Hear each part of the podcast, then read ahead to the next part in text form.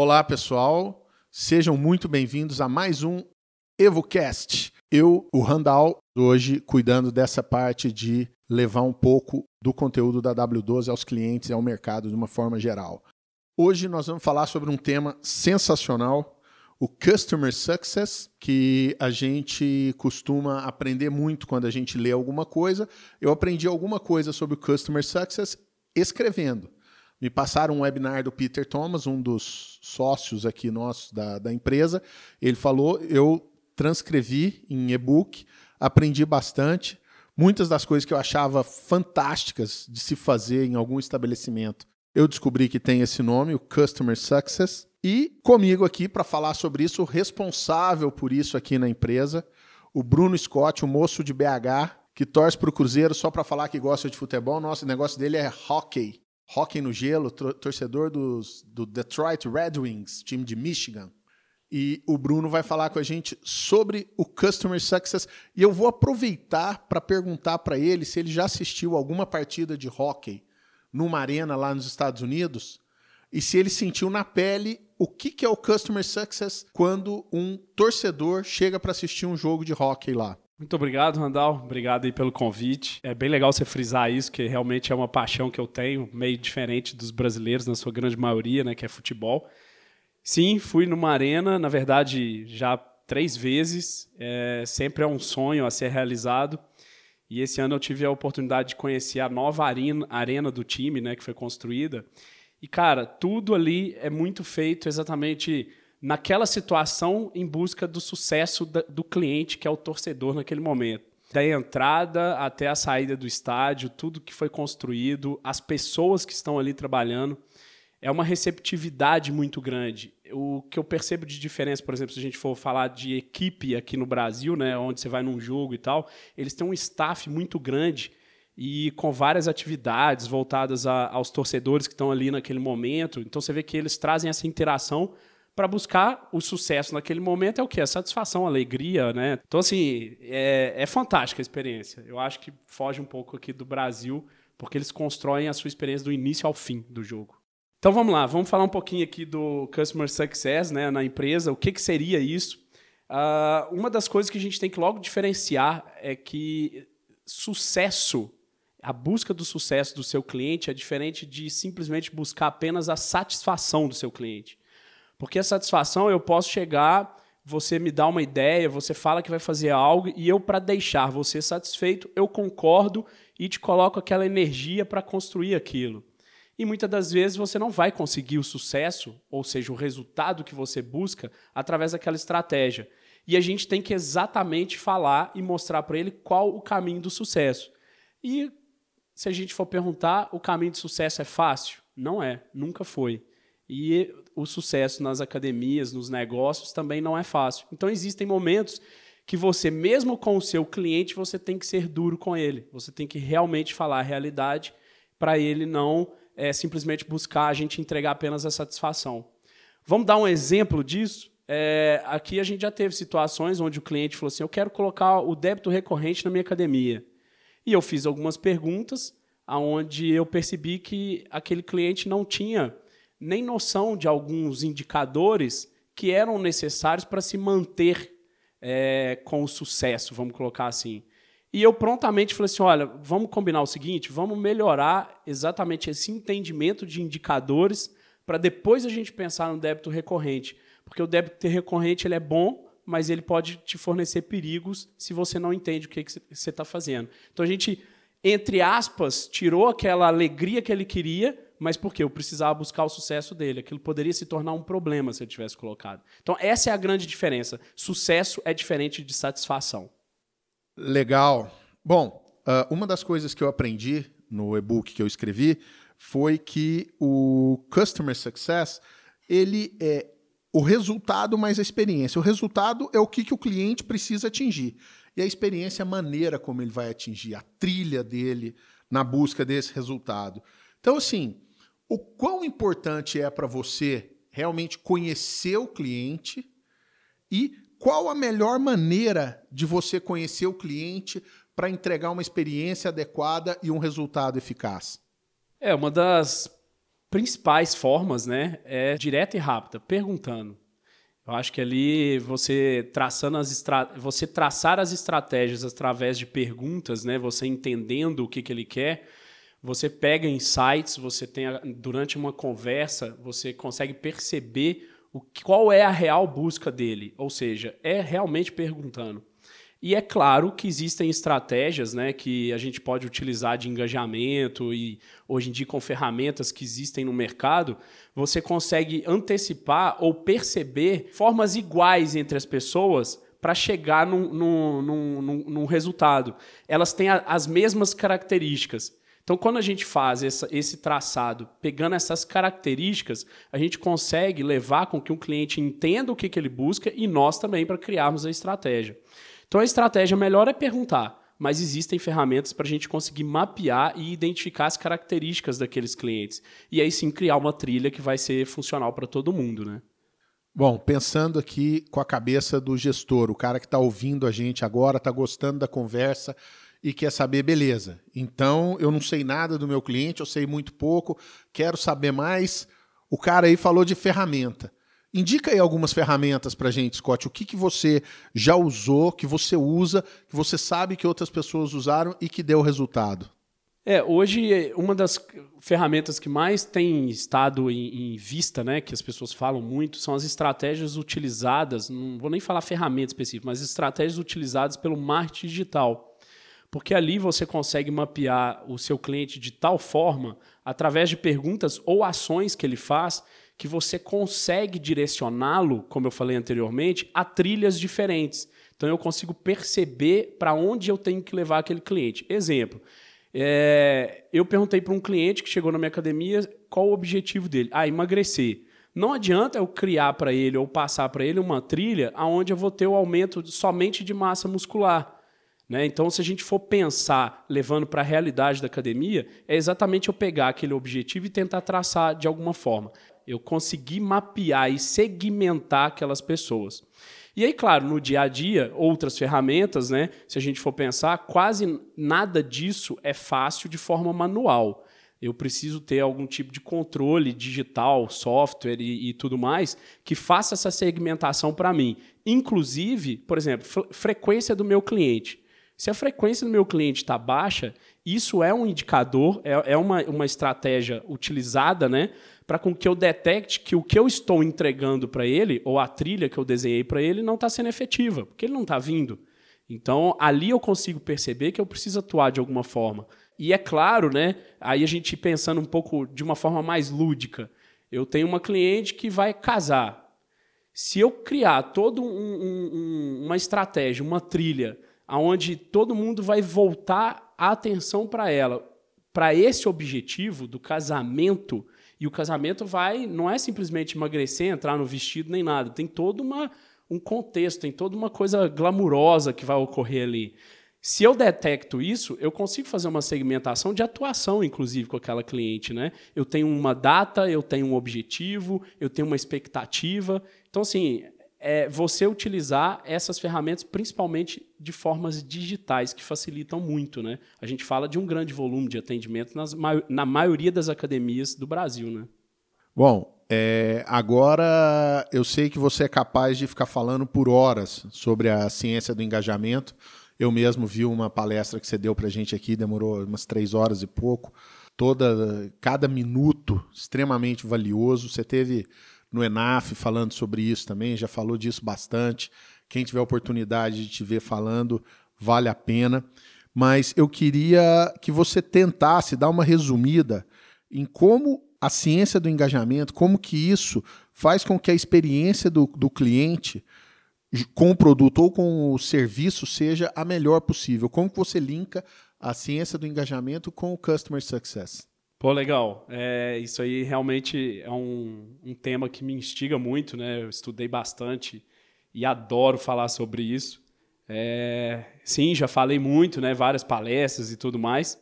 Bom, vamos lá. Ciência do, do engajamento. Ela tem uma característica que liga a, a, diretamente, por exemplo, ao Customer Success, porque existe um dos pontos que são cruciais na. Na verdade, são dois pontos, são cruciais na ciência do engajamento, que é a recompensa variável e o investimento.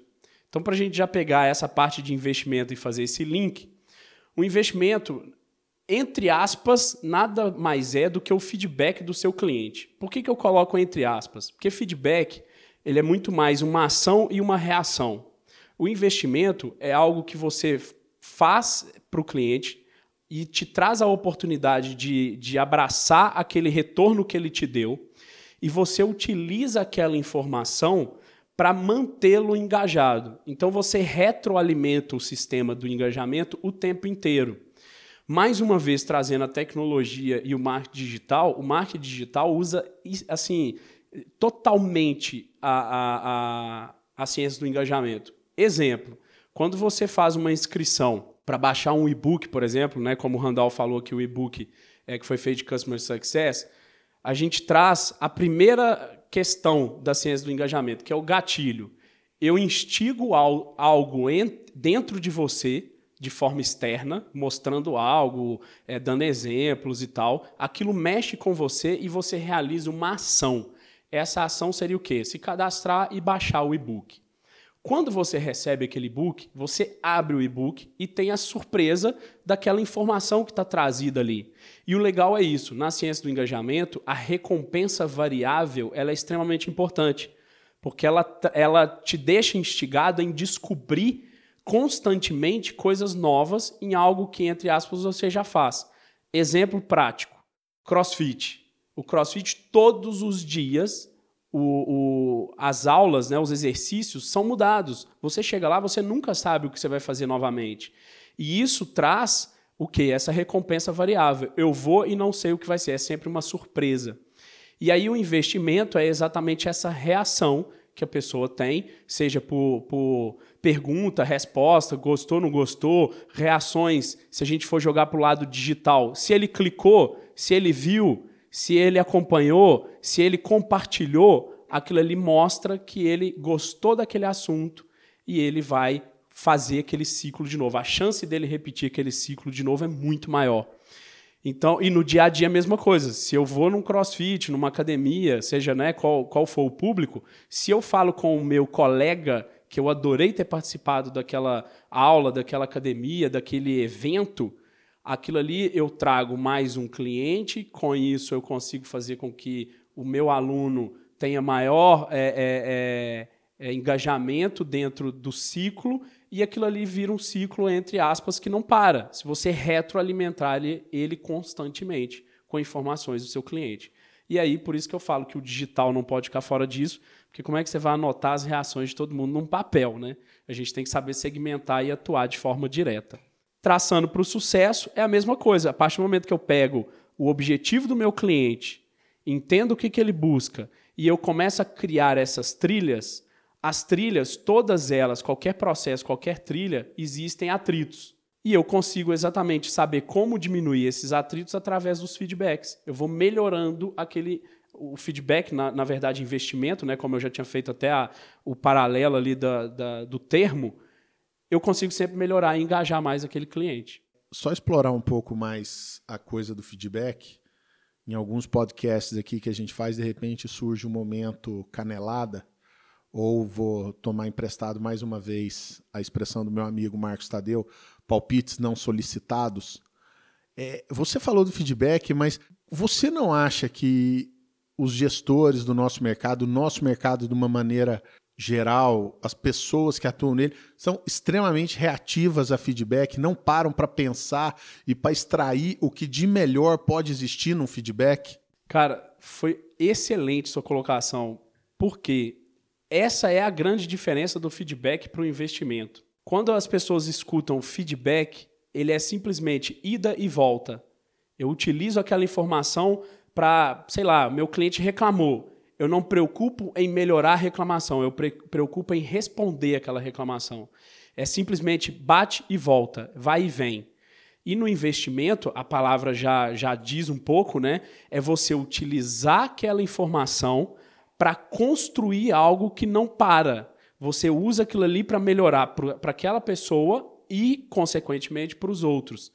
E no mercado, em várias áreas, várias empresas e tal, normalmente é isso que acontece. É, a gente é sempre reativo. A gente não utiliza aquelas informações para construir o futuro. Porra, se isso está acontecendo, como que eu posso fazer para mudar e não ocorrer mais? Como eu posso fazer melhorar para melhorar aquele atrito existente? Ou, para a gente não ficar só falando do lado negativo do feedback, como eu posso fazer algo que os clientes elogiaram potencializar ele para todos os outros clientes. Então, a, a, grande diferença é essa. Feedback é bate e volta, é, é falar e responder. E o investimento é usar aquilo ali para poder crescer e melhorar constantemente. E dentro do ciclo do, da ciência do engajamento, melhorar o ciclo do engajamento, manter engajado o nosso cliente. Legal. Então, a gente está falando do cliente engajado. Seria pretensão ou exagero dizer que o cliente extremamente engajado é um cliente fã. E assim, quanto maior o sucesso que ele alcança na academia, mais engajado ele fica e ele vira um fã do seu serviço. Como é que você vê essa equação do customer success, engajamento e o cliente fã e todas as consequências disso aí? Legal. É, lembrando que o, o, o, sucesso, né, vamos colocar que seria o objetivo final, ele alcançar aquilo. E para ele alcançar aquilo, ele precisa estar engajado no processo. Ele precisa, tá, ele precisa fazer coisas, né, ações e tudo mais, que levem ele ao sucesso. Pensando nós aqui como empresa, né, é, W12, Evo, eu preciso manter o meu cliente engajado dentro do nosso software para com que ele melhore a utilização do software e obtenha o sucesso. Então, é, o sucesso é como se fosse o alcançar de um objetivo final. E, com certeza, né, o cara, a pessoa, o cliente que está é, engajado, que alcançou o sucesso, ele se torna normalmente um fã. E esse fã é o quê? Mesmo com atritos, ele continua indicando, ele continua elogiando, ele sabe que empresas têm dificuldades e momentos bons, momentos ruins. Vamos dar um exemplo.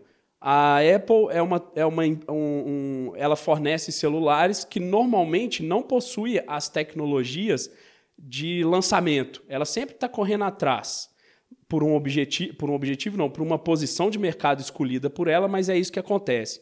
Mas os clientes dela não preocupam com isso. Elas falam bem e compram apenas Apple. Elas se tornaram fãs. Ou seja, ela deixa de jogar um atrito, às vezes, né, como, ah, que ruim, ela está sempre para trás, mas para algo bom, porque ela já se tornou fã. Então você consegue entender melhor a sua empresa, o seu parceiro, vamos colocar assim. Bom, para finalizar agora de verdade, né?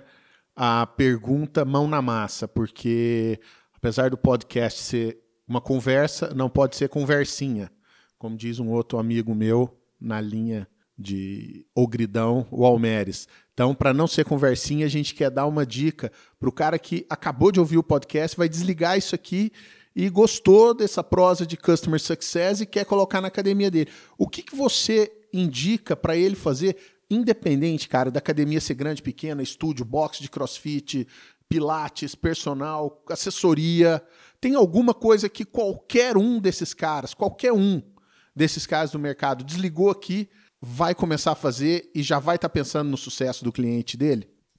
Não, com certeza dá para finalizar o nosso EvoCast aqui e colocar algo em prática.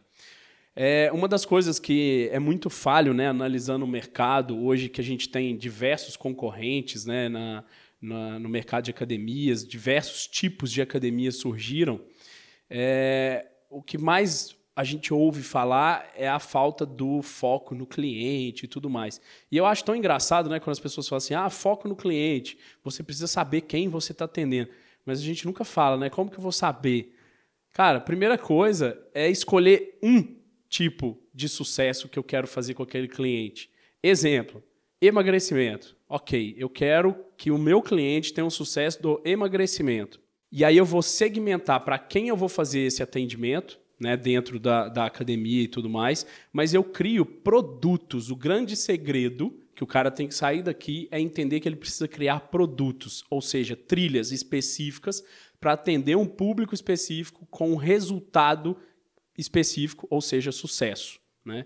Então, a partir do momento que ele consegue fazer essa visão, Para eu alcançar o sucesso daquele cliente que quer emagrecer, eu vou criar aqui estratégias. As estratégias são as mesmas para quem vai fazer somente musculação e quer emagrecer? Não, é diferente de quem, por exemplo, vai fazer uma aula coletiva ou vai participar de, de grupos de corrida. São coisas completamente diferentes. Como na a, a, a atividade física ela tem uma gama de opções para alcançar o objetivo, é esse essa trilha que a gente precisa identificar. É saber exatamente como eu vou entregar o sucesso daquele cliente. Nós lá atrás, na nossa conversa, não falamos das trilhas, que eu tenho que entender o, o cliente para achar a melhor trilha, é a mesma coisa. Ele quer emagrecer, mas ele quer emagrecer como? Aula coletiva, com zumba, com musculação, com corrida. Ele pode corrida, o médico permite, e, e N variáveis. Mas ele tem apenas um objetivo nesse exemplo: emagrecer. Cara, muito obrigado, Bruno. Scott pela participação, por nos colocar assim bem dentro desse tema sensacional, um tema que eu acho que se Deus quiser, cada vez mais pessoas vão falar a respeito e praticar isso, porque o sucesso do mercado depende realmente da experiência do cliente, de entregar o resultado que ele espera com a melhor experiência possível. Pessoal, obrigado. Continue nos seguindo, continue ouvindo os nossos, o nosso EvoCast que vem mais gente legal aí para falar com vocês. Falou!